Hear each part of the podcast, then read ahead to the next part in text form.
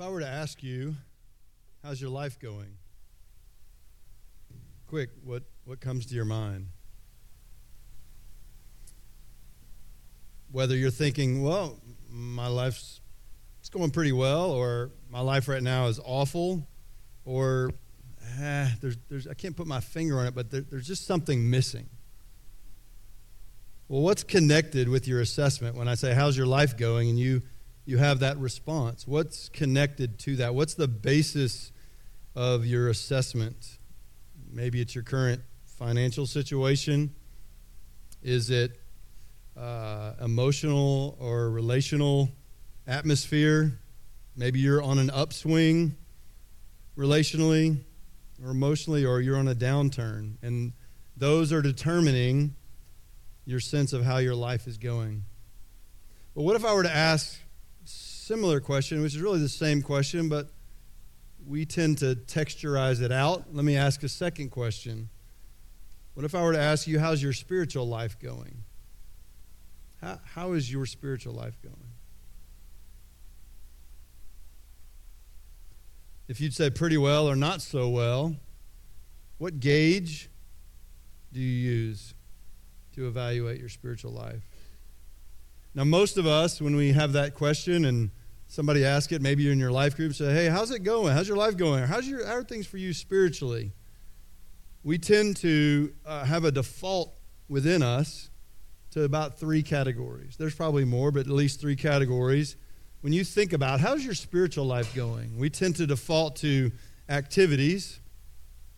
What are those, those things I'm doing that are kind of on that positive, the good stuff? Um, performance is what that is. Second, we tend to, when we think about how's my spiritual life going, we tend to go to mountaintop moments. Am I in a mountaintop moment? Am I in a sweet season? Or am I in a valley? Am I in a sour season? And then thirdly, often when we think about how are we doing spiritually, what we think what no-no behaviors am I keeping myself from doing? In other words, abstinence. I'm you know, one is um, performance. How am I performing in the positive? Another is experience. What are my experiences right now? And do I have good experiences stacked up against the bad ones? Or the third one is really abstinence. What are you keeping yourself from doing? We tend to go to those three categories. Well, the passage we come to today in Colossians 2, if you have a Bible, I'd encourage you to get it out. We're going to be in Colossians 2. And Paul in Colossians 2 warns the Colossians and us that those three areas performance, are you doing the religious stuff? Experience, are you on the mountaintop or not? And abstinence, are you staying away from the bad stuff? Paul's going to let us know that they may sound spiritual, but those are three shadows those aren't really the substance of the life that is life to the full or life that is spiritual. Those are merely shadows, not the substance of the spiritual life of following Jesus Christ. Now, to use a boxing analogy, which is what you have here on the, the title slide, we're going to look at shadow boxing. Paul is alerting us, he's ringing the bell that we are in a fight, whether we've realized it or not, for our spiritual lives. And Paul encourages the Colossians and us that he's in our corner. He's in our corner to show us how to shadow box, how to stay in the fight, and how to navigate, if you will, each round of religious counterfeits that come at us that threaten to wobble or to knock you and me out of the fight. So I want you to pick up with me in Colossians 2, Colossians 2, 16 to 23. We're going to read through the entire passage, and then we'll go through and look round by round um, at how to shadow box and what we're up against. Colossians 2, 16 through 23. Pick me up in verse 16. It'll be on the screen as well. Therefore, no one is to act as your judge in regard to food or drink or in respect to a festival or a new moon or a Sabbath day, things which are a mere shadow of what is to come, but the substance belongs to Christ. Let no one keep defrauding you of your prize by delighting in self abasement and the worship of angels, taking his stand on visions he has seen, inflated without cause by his fleshly mind, and not holding fast to the head, from whom the entire body, being supplied and held together by the joints and ligaments, grows with the growth which is from God. If you have died with Christ to the elementary principles of the world, why, as if you're living in the world, do you submit yourself to decrees such as do not handle, do not taste, do not touch, which all refer to things destined to perish with use, in accordance with the commandments and teachings of men? These are matters which have, to be sure, the appearance of wisdom and self made religion and self abasement and severe treatment of the body, but are of no value against fleshly indulgence. Pray with me. Lord, as we go through this passage, we pray that you would enable it to go through us. That you would grant us spiritual courage to be attentive and then to be receptive. And then when we don't want to be receptive, that your spirit would give us the ability to again attend to what you are saying to us through your word. And Lord, this trips each one of us up. Each one of us has a tendency to want to justify ourselves, to want to make sure we are stacking up a life that matters and has value, that we want to um, be right before you. And Lord, I pray that the good news that if we are in Christ, we've already been made right, we've already been made complete. But we are leaky people. That leaks out. So fill us with the truth of who the substance is of spiritual life, your Son Jesus. Direct us, orient us, cause us to stand firm in the footing of the gospel, and then to be able to see through the counterfeits, see through these things that every one of us has a susceptibility toward. But we need your help, so use your word to give us lenses to see. And your spirit would give it to us as food to nourish us for the fight as we walk out of this place. Pray this in the name of our head and our Savior, Jesus Christ. Amen. Well, um, I'm a child of the 80s. You can put the next slide up there, William. I'm a child of the 80s, and this is one of my favorite video games. I don't know when it came out. I think it was 80s. It could have been early 90s. Really, the 80s is 80 through about 94, just so you know. That's because the 80s was such a good decade, they couldn't squeeze it into 10 years. But Punch Out, some of you know it. I don't know if it was always Mike Tyson's Punch Out, but eventually Mike Tyson got his name on there because we're all scared of him getting punched out. But this video game was awesome, and um, we would spend a lot of time as kids. Um, this is back when you all went to one guy's house who had the game and you all played it. Um, and this game, yes, it's pixelated. This is how it was. That was like high def for us. Um, but each round, when you first started, you were lousy. I mean, you got punched out like immediately and it was over. It was pathetic. But eventually, you learned, and eventually, if your friend was nice, he'd say, Now listen, the first guy that comes out, his signature move or his signature punch is this. So when you see, like you know he's about to back up, he's coming at you and he's going to one, two, and you're out. So when you see that, you got to guard or whatever. So they give you what's the counter move? What's the counter punch? Why do I use that? well, that's really the picture that I want to use um, today when Paul talks about there are things that sound tr- truthful and even have a little truth mixed in that sound um, like great stuff to be about and pursue because we'd like to be righteous or whatever. And he's like, but those things are shadows. And I want you to know that the substance is in Jesus Christ. And there were false teachers, if you don't know, haven't been with us.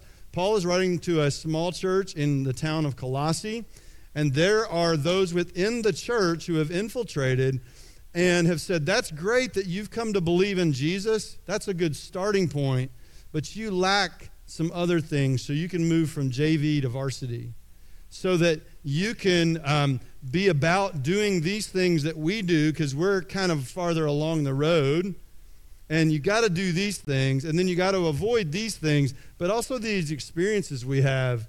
Like, man, until you get there, like you're not really in on the inside.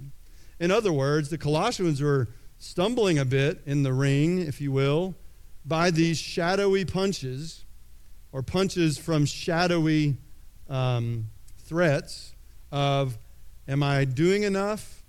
Have I experienced enough? And am I staying away from enough so that I'm in the right spot? And Paul says, this is his third passage. I mentioned this last week, where you'll see the, the, the phrase no one or do not let anyone defraud you. Um, delude you was what he said before. Take you captives, what he said last week. No one, no one, no one. And remember, last week I used uh, a football coach saying, No one comes into our house and pushes us around. Well, now we're in the boxing ring, because that's where I'm putting us, to learn to shadow box, to learn that those things are false, they sound true, but they can definitely intimidate and exhaust you. And if you, as you think about your spiritual life, even me asking you the question, you immediately feel like you lack, you don't have enough, um, or frankly, it's exhausting and unchallenging because that's not a real compelling vision for my life to just keep a bunch of rules then there's good news from, from Paul today on what shadow boxing God calls us to. And it's going to mean that we've got to know what are these signature moves and punches coming at us so that we can stand in the ring, we can defend, we can dodge, we can counterpunch. All right, now don't leave here and go punch anybody. That's not the that's not the message today. So, Paul is in our corner and he's coaching us through three rounds of these dangerous punches from these false teachers.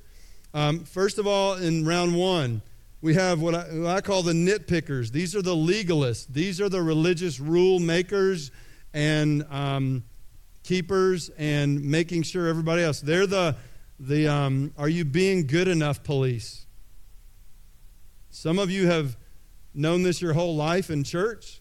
Some of this, you haven't even been in church, but you have certain people that are always kind of nitpicking at you. You're never quite doing enough. You're never quite on par.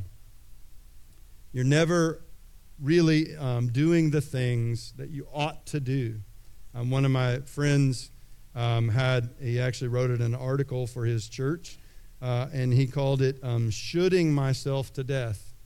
Let me make sure I said that very clearly shoulding ourselves to death. And that's what's going on here. He said, I want you to watch out for the jabs of the nitpickers. This is in verses uh, 16 to 17.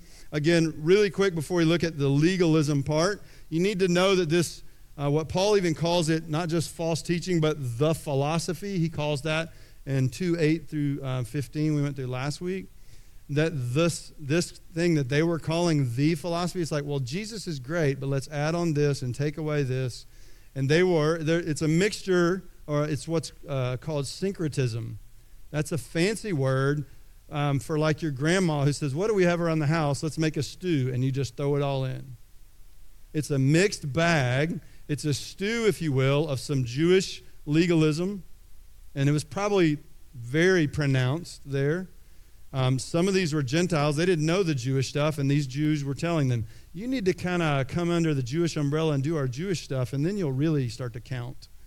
It was also a pagan mysticism. They were very much into lots of gods and how do we keep the gods happy so that our crops come in and all that. And how do I have experiences where I know that I'm kind of in a good spot with God? And then there are the aesthetics. Ascetics, excuse me, it's going to be hard. I'm going to keep saying aesthetics, like what's that look like? That's not it. It's ascetics, where you severely uh, and harshly treat your body. You go without things when that's not necessarily what you're supposed to do, but hey, if I do that, then maybe I'll start to reach a new spiritual plane because my body is being pushed down, basically. So those are the, the three. The first one is the legalist. And what were they obsessed over? They were obsessed over diets and days, diets and religious days. He says, therefore, in verse 16, let no one be your judge in regard to, and then he talks about food and drink, uh, festivals, Sabbaths, and religious days. But I want, I want you to note, first of all, I've made it big for you here on the slide. Verse 16, therefore. So this he says, I have a basis for why I'm telling you, don't let anyone or let no one be your judge in regard to. It's not, don't let anyone ever have discernment and or point out things that are opposed to God's word, that's not what he's saying. So don't take this verse and say we should never judge anyone. That's not what it's saying. What he's saying is don't let anyone ever judge you according to religious externals, conforming to have you reached the bar yet?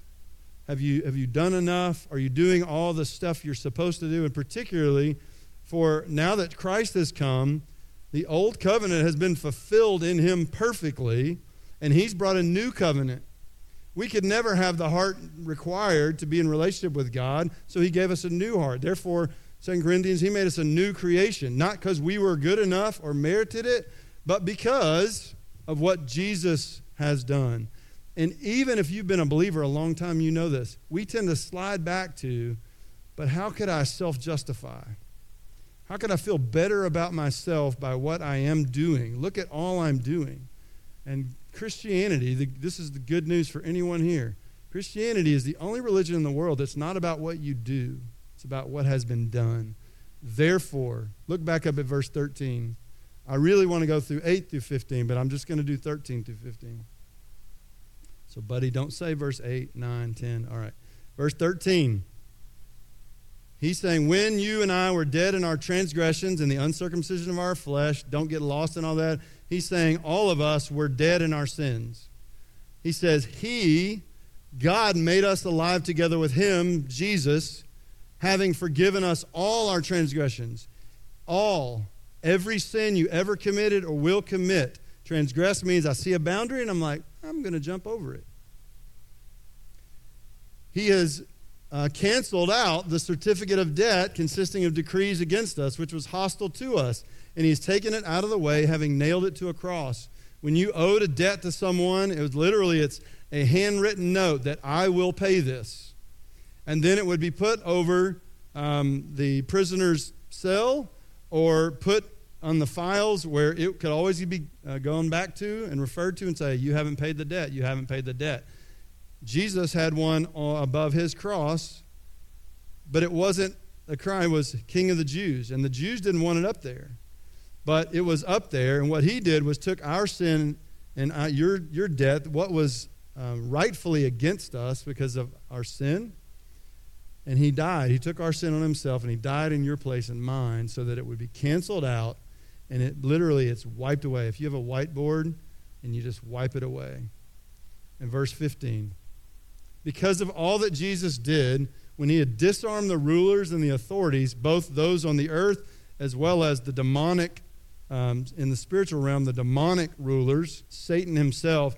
At the cross, Jesus disarmed him, and then they are dragged through the streets in a, per, a victory parade. This was a picture in Roman times. The conquering general would go uh, conquer the, the, the enemy and then drag them and all their folks and all their stuff through the street. And we said last week, they even tie the, the metal stuff together loosely so it would clank and make a big noise. And one of the parades I mentioned last week was three days long. And why did they do that? Well, for one, to celebrate. And two, what it did was it brought an evangelion, or we get our word evangelical from, the good news of a victory that has been secured, and now the life of freedom we have.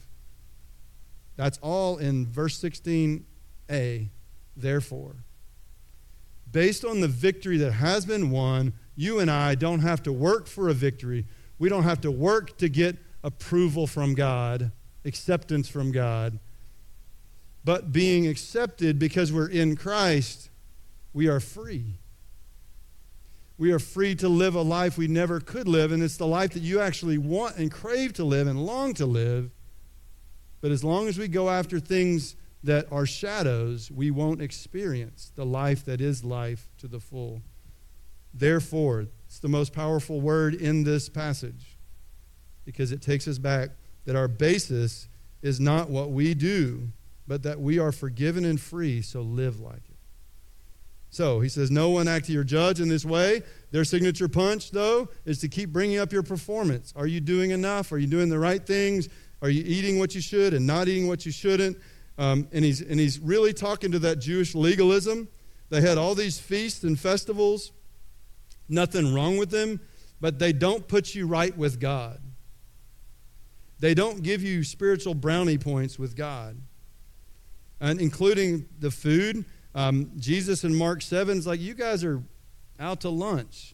You think it's washing your hands and then eating this and don't this. It's not what goes in a person that makes them, the, give, you know, gives them the condition of who they are. It's what comes out of them that it reveals the condition of the heart. And he says to all them, You're about the traditions of men. You honor me with your lips, but your heart is far from me, and you're obsessed about the traditions of men. That's Jesus talking about food, which is what they're talking about. So we got Jesus on our, in our corner saying, Don't get obsessed about that. You want to do the Daniel diet? Do it all day long, but don't hold it over me that I'm not righteous. Or any other one, keto, whatever. Um, diets. But then days. Those, those feasts were important. They were part of God's design to, to have a distinctive people and to put him in his rightful place. And yet the sacrifices there were never good enough we're not forgiven from the sacrifice of a bull. That's impotent in and of itself, but it's faith in the one who would forgive. They were only shadows of the one, that lamb that was slain at the, the, you know, the Day of Atonement or whatever, was a picture of the substance, Jesus, whom we're told is the Passover lamb in 1 Corinthians 5 7. So they were only a picture, a shadow as you look on the wall, there's the shadow. You go to touch it, it's not real. It reflects, it points to. That's what the law did. That's what these, these um, diets and days were about. And the answer from Jesus is you want to be about food? I'm the bread of life. You want to be about uh, sacrifice? You can't make enough sacrifices to get right with me. So I came and was the sacrifice for you. And he laid down his life for the sheep, not only as the shepherd, but as the ultimate Passover lamb.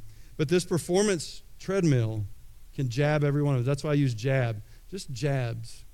And you have some people in your life that just kind of nitpick, that just kind of jab. And you just you just see them and you're like, oh, I'm exhausted before you even get to me. Right? And that happens especially in the church.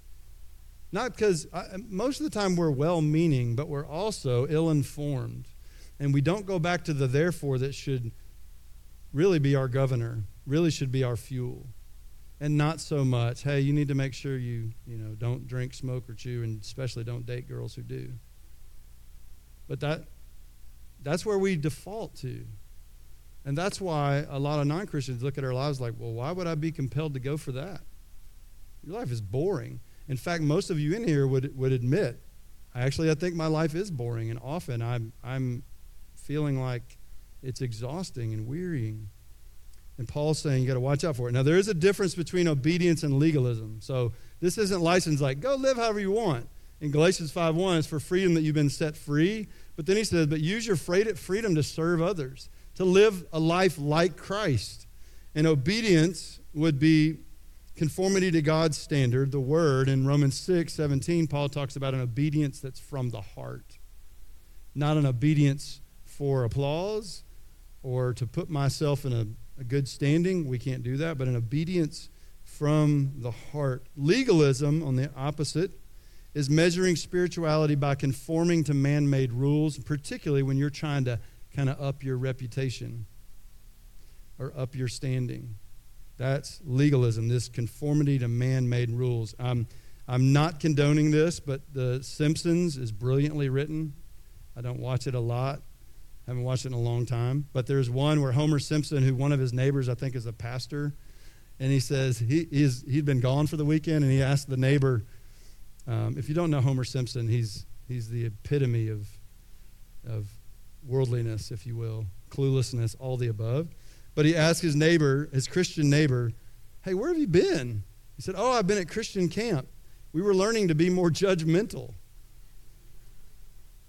The reason why that's funny is because that's what we experience. And we've often been those. In fact, I would say this where is that camp? Because it seems like it's quite well attended by us. And Paul's saying, watch out. Their punch is to get you on that performance track, to guilt you, to shame you. Watch out being sucked into it where now you are being the one who is guilting and shaming others for what they're not quite cutting uh, or, or getting done. He says, That's shadow, not substance. Don't be shaped into that. And here's Romans 12, 1 and 2. We won't read 1, but he says, based on, it's a therefore, based on the mercies of God and all he's done for you and me. He says, Do not be conformed to this world, but be transformed by the renewing of your minds. We need our minds renewed again and again in the substance and quit being squeezed into the mold of the shadows. And some of you need to hear that today desperately because you, you can barely breathe with the guilt and the shame that you walk through everyday life with. And God says, I came that you might have life and life to the full. Those are shadows. The substance is Christ, and the substance is the person and work of Christ. So why focus on shadows when He's all you need and He's been given to you? Last thing I'd say is this is like me having a picture of my wife Day, and I'm going on, let's say, a, a trip across the pond, uh, you know, overseas, and so I'm going to be gone for a week or two. So I take a picture with me, or probably in my phone, take a picture with me, and occasionally I just pull it out and, and, and just look at that picture. And then I then it's I return home to see her, and I give her a quick hug, and then I begin to be drawn back to the picture. That's what this is like. That's what he's warning about. Why would, why would you go look at a picture? The real thing is right here with you. The real thing has been given to you. John Ortberg says the pursuit of righteousness is always exhausting and it's always unchallenging because it seeks a distorted, shadowy goal. I would say that their signature punch of performance, legalism, especially the religious in pursuit of justifying myself, it can stagger every one of us. When you get staggered in the ring, you're in danger. It can stagger every one of us with a spiritual exhaustion from a fear of messing up or not measuring up. And it leads us to constant worry, weariness, burnout, or tapping out. Well, next, Paul's going to warn us about the mystics. Round two, he says, Watch out for the bad calls. Beware the bad calls of the mystics. In the picture there, there's a referee holding up one person's hand that they won, and the other person didn't. In my mind, the one who, who's not having his hand held got cheated. That's my, that's my picture there. But he says, Beware of the bad calls of the mystics. Why do I say that? Well, let's look at verses 18 and 19. He says, Let no one, there it is again, let no one keep defrauding you of your prize by delighting in self abasement and the worship of the angels, taking a stand on visions he's seen, inflated without cause by his fleshly mind, and not holding fast to the head, from whom the entire body, being supplied and held together by the joints and ligaments, grows with the growth which is from God. The reason why I say beware the bad calls is because when he says let no one keep defrauding you, and notice it's ongoing, um, the, the word defraud there of your prize is of an umpire, of someone who would be watching an athletic contest and say, nope, you're disqualified. You know, you can't, you can't actually wrestle because you weighed in, you didn't lose enough weight in, to be in that category. Or you cut, took a shortcut in the marathon, you're disqualified. I just want you to know in uh, this language, he's not talking about, he's not referring to, are you in or out? Have you been saved or not? He's actually looking at, based on the life you've been given in Christ, how have you lived it so that you might be rewarded? And he says, as long as you let these guys not only jab you, but, but keep umpiring you, keep holding over you, keep, this is really intimidation. The spiritual intimidation of them being superior and just kind of flaunting it, though they talk about self abasement, which the word literally there is just where we get humility. But this is the negative side where it's a false and phony humility. It's the appearance of being, oh, I'm just not. But really, I'm doing this to lord it over you, to rule over you, to umpire you. And our focus then starts to being like, well, do I measure up to them? This is just like when you're on social media and you feel worse when you leave. You're like, oh, look at their vacation. Oh, look at their promotion. It's the same thing. He's saying in this, in this, your relationship with the Lord and your spiritual life, there can be those, beware of them, who are constantly the umpire. You're constantly taking your eyes off of the one who is the substance. And because of that, taking our eyes off of him, well, now we're about things that are, and for them, it's about experience. Have you had, have you had a mountaintop experience? Have you done this? Oh, you haven't been baptized in this way? Oh, you haven't fill in the blank. You haven't had this religious experience? And that begins to umpire you.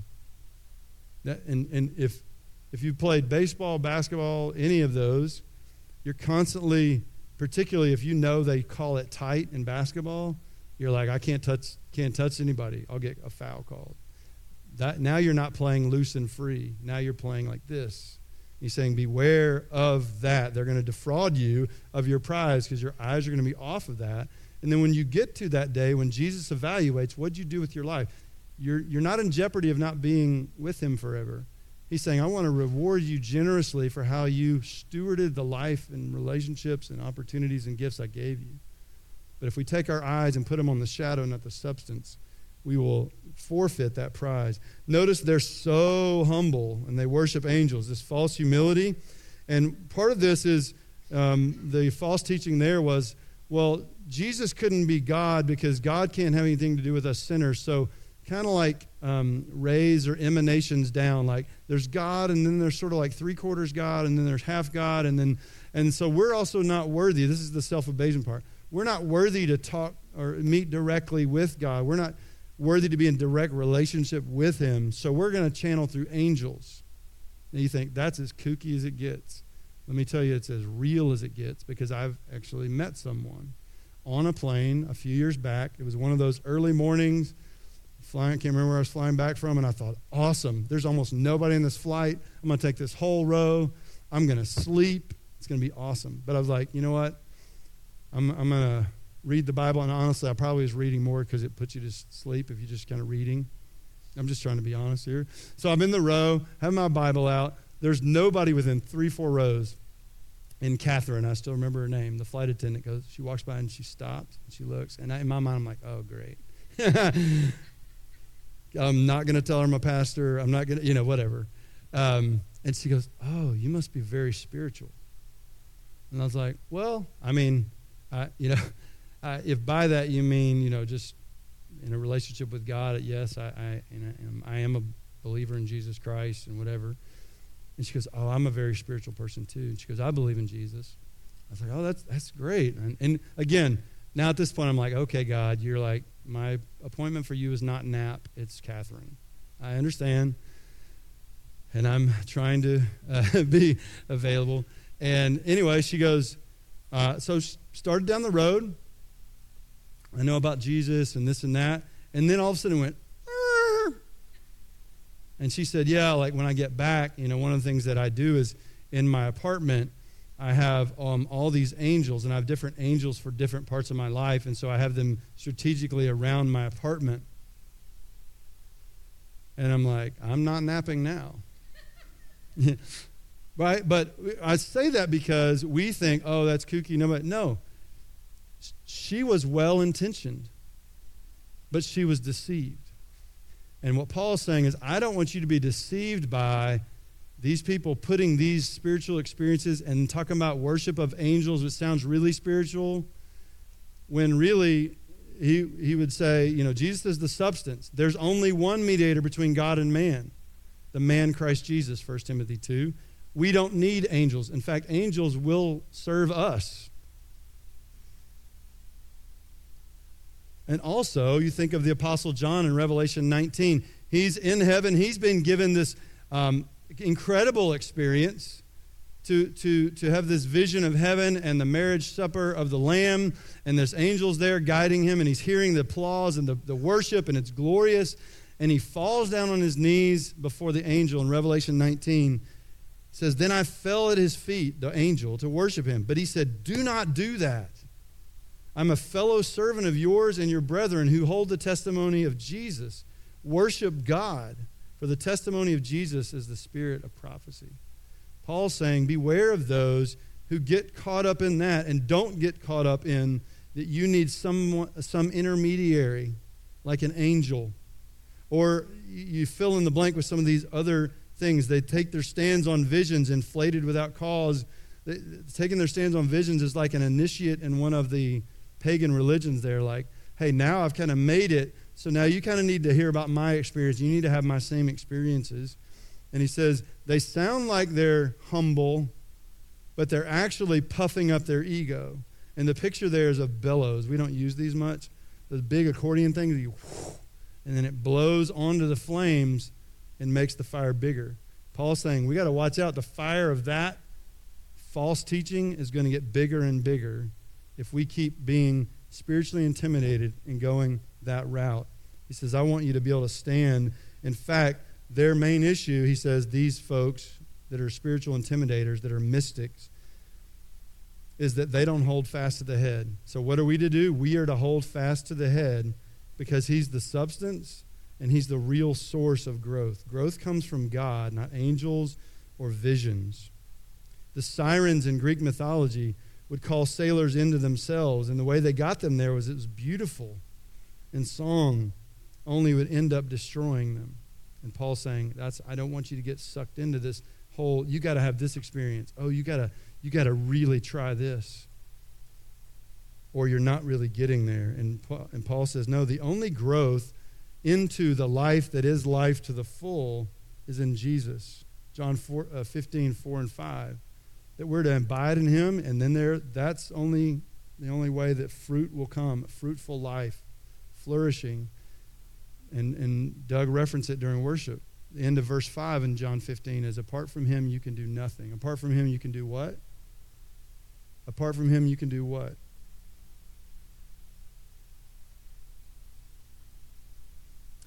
My question is do you allow others to intimidate you and umpire your spiritual life according to their opinions and their experiences? You're in a dangerous place. You're in a no win place, and it's an intimidating place.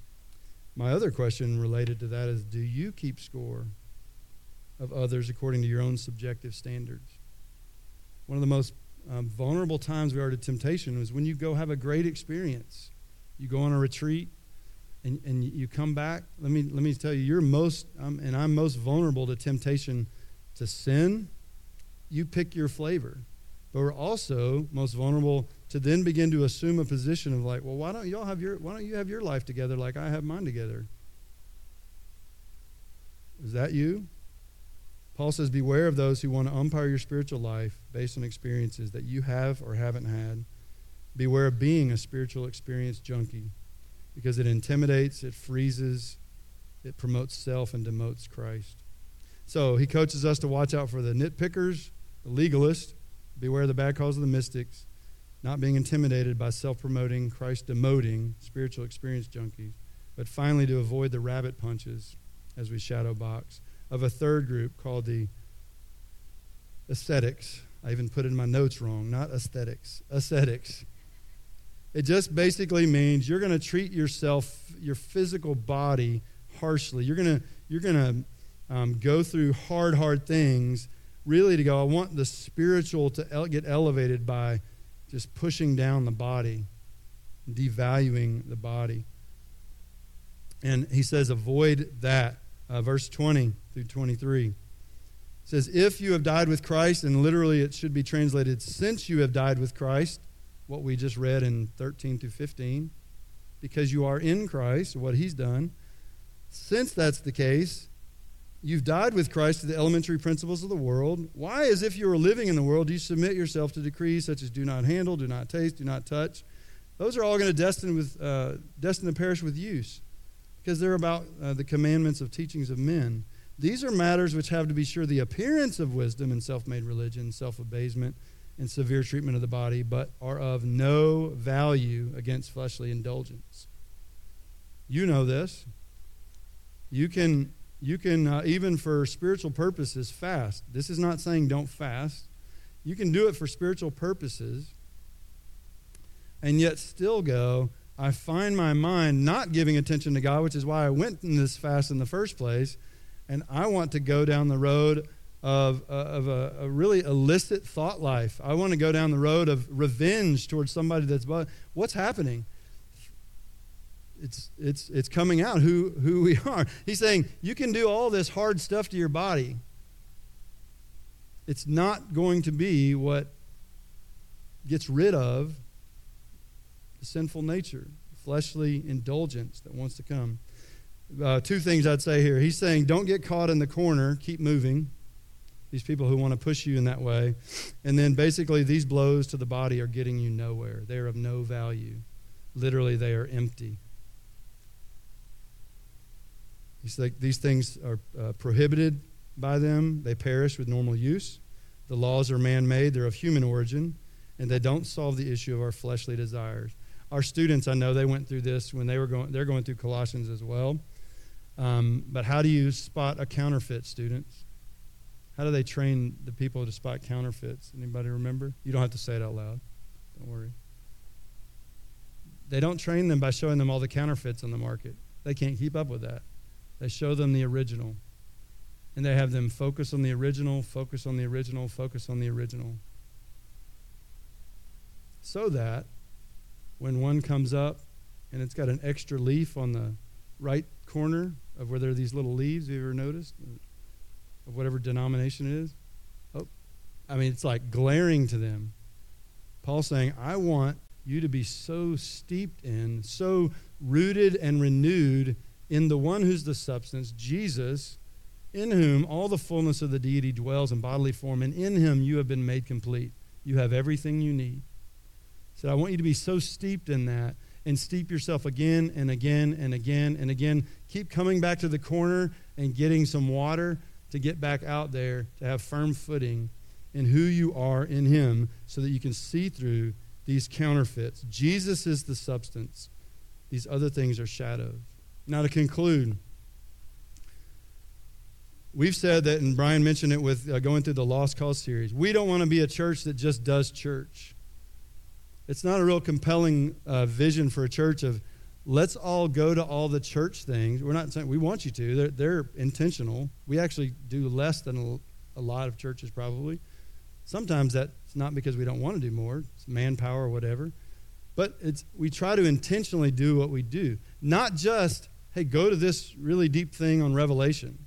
It's also our women did a cookie night and had fellowship and did did just fun stuff, but it's so that there can be a weaving of relationships. But what we've said is this year particularly, we want to nudge every one of us, every ABCer to be personally involved in disciple making.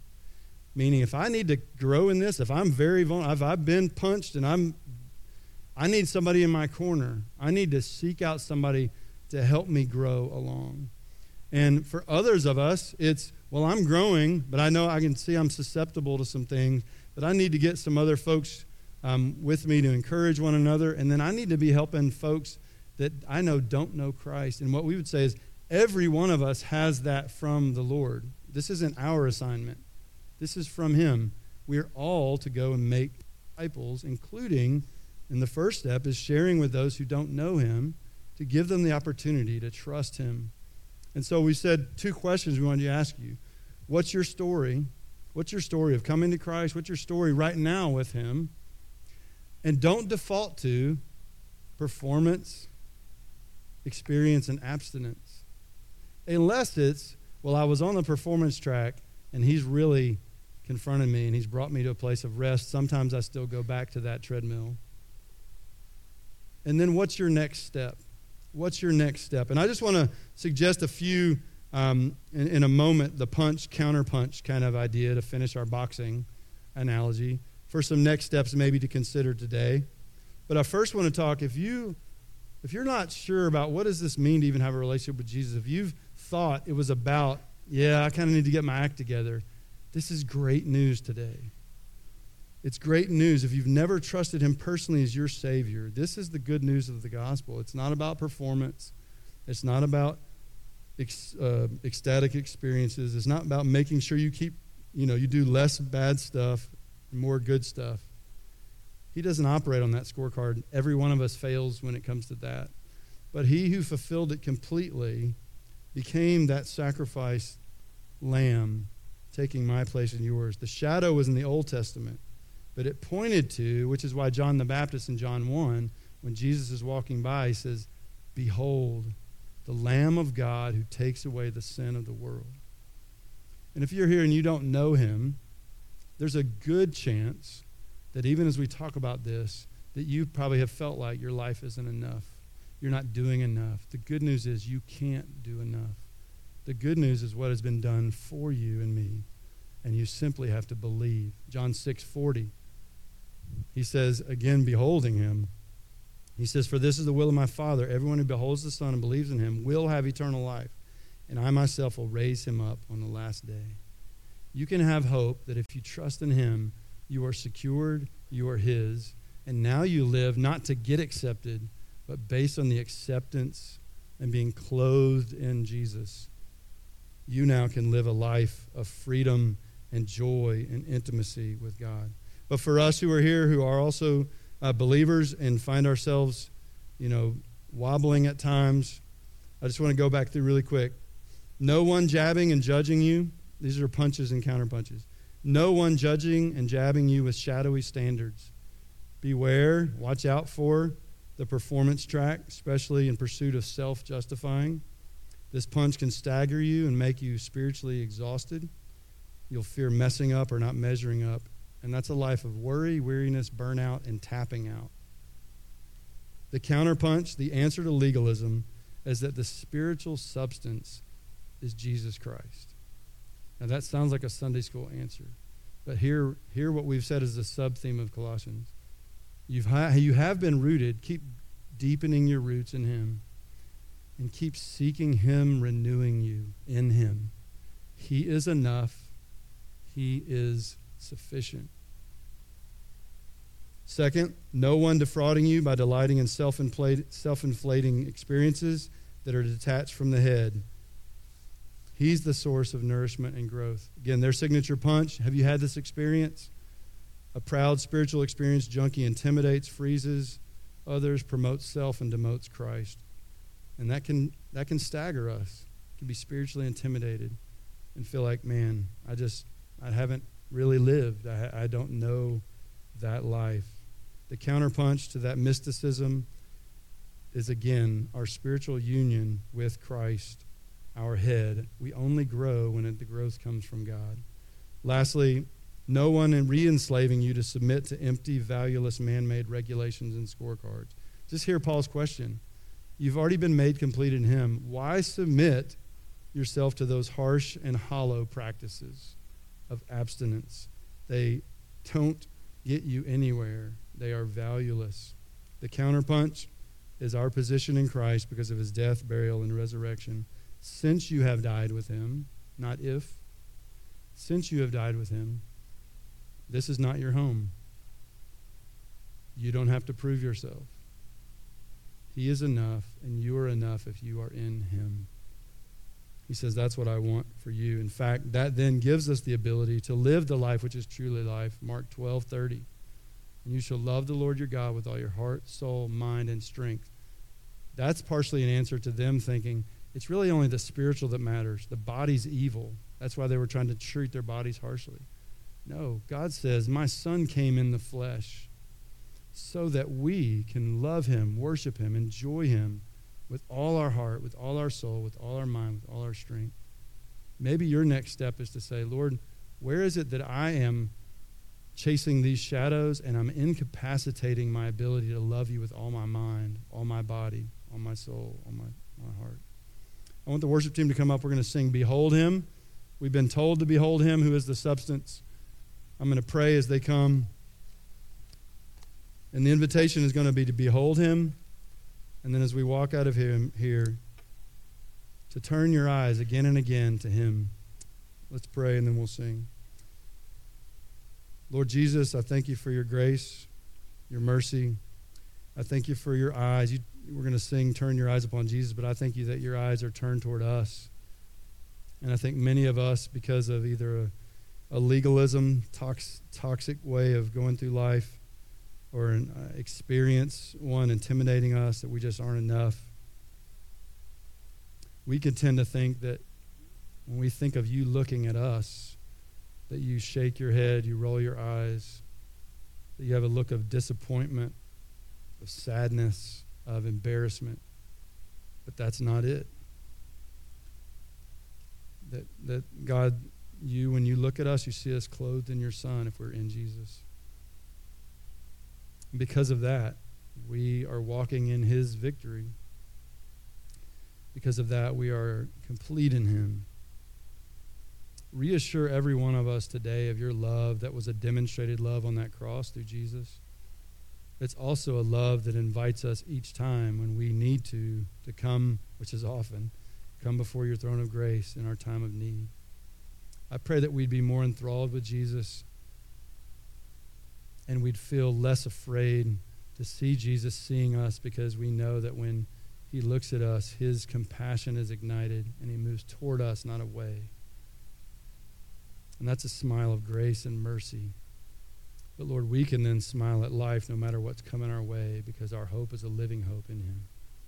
Receive our praise. Bolster our hearts to worship you as we leave. In Jesus' name. Would you stand? We're going to sing this. This will be our benediction.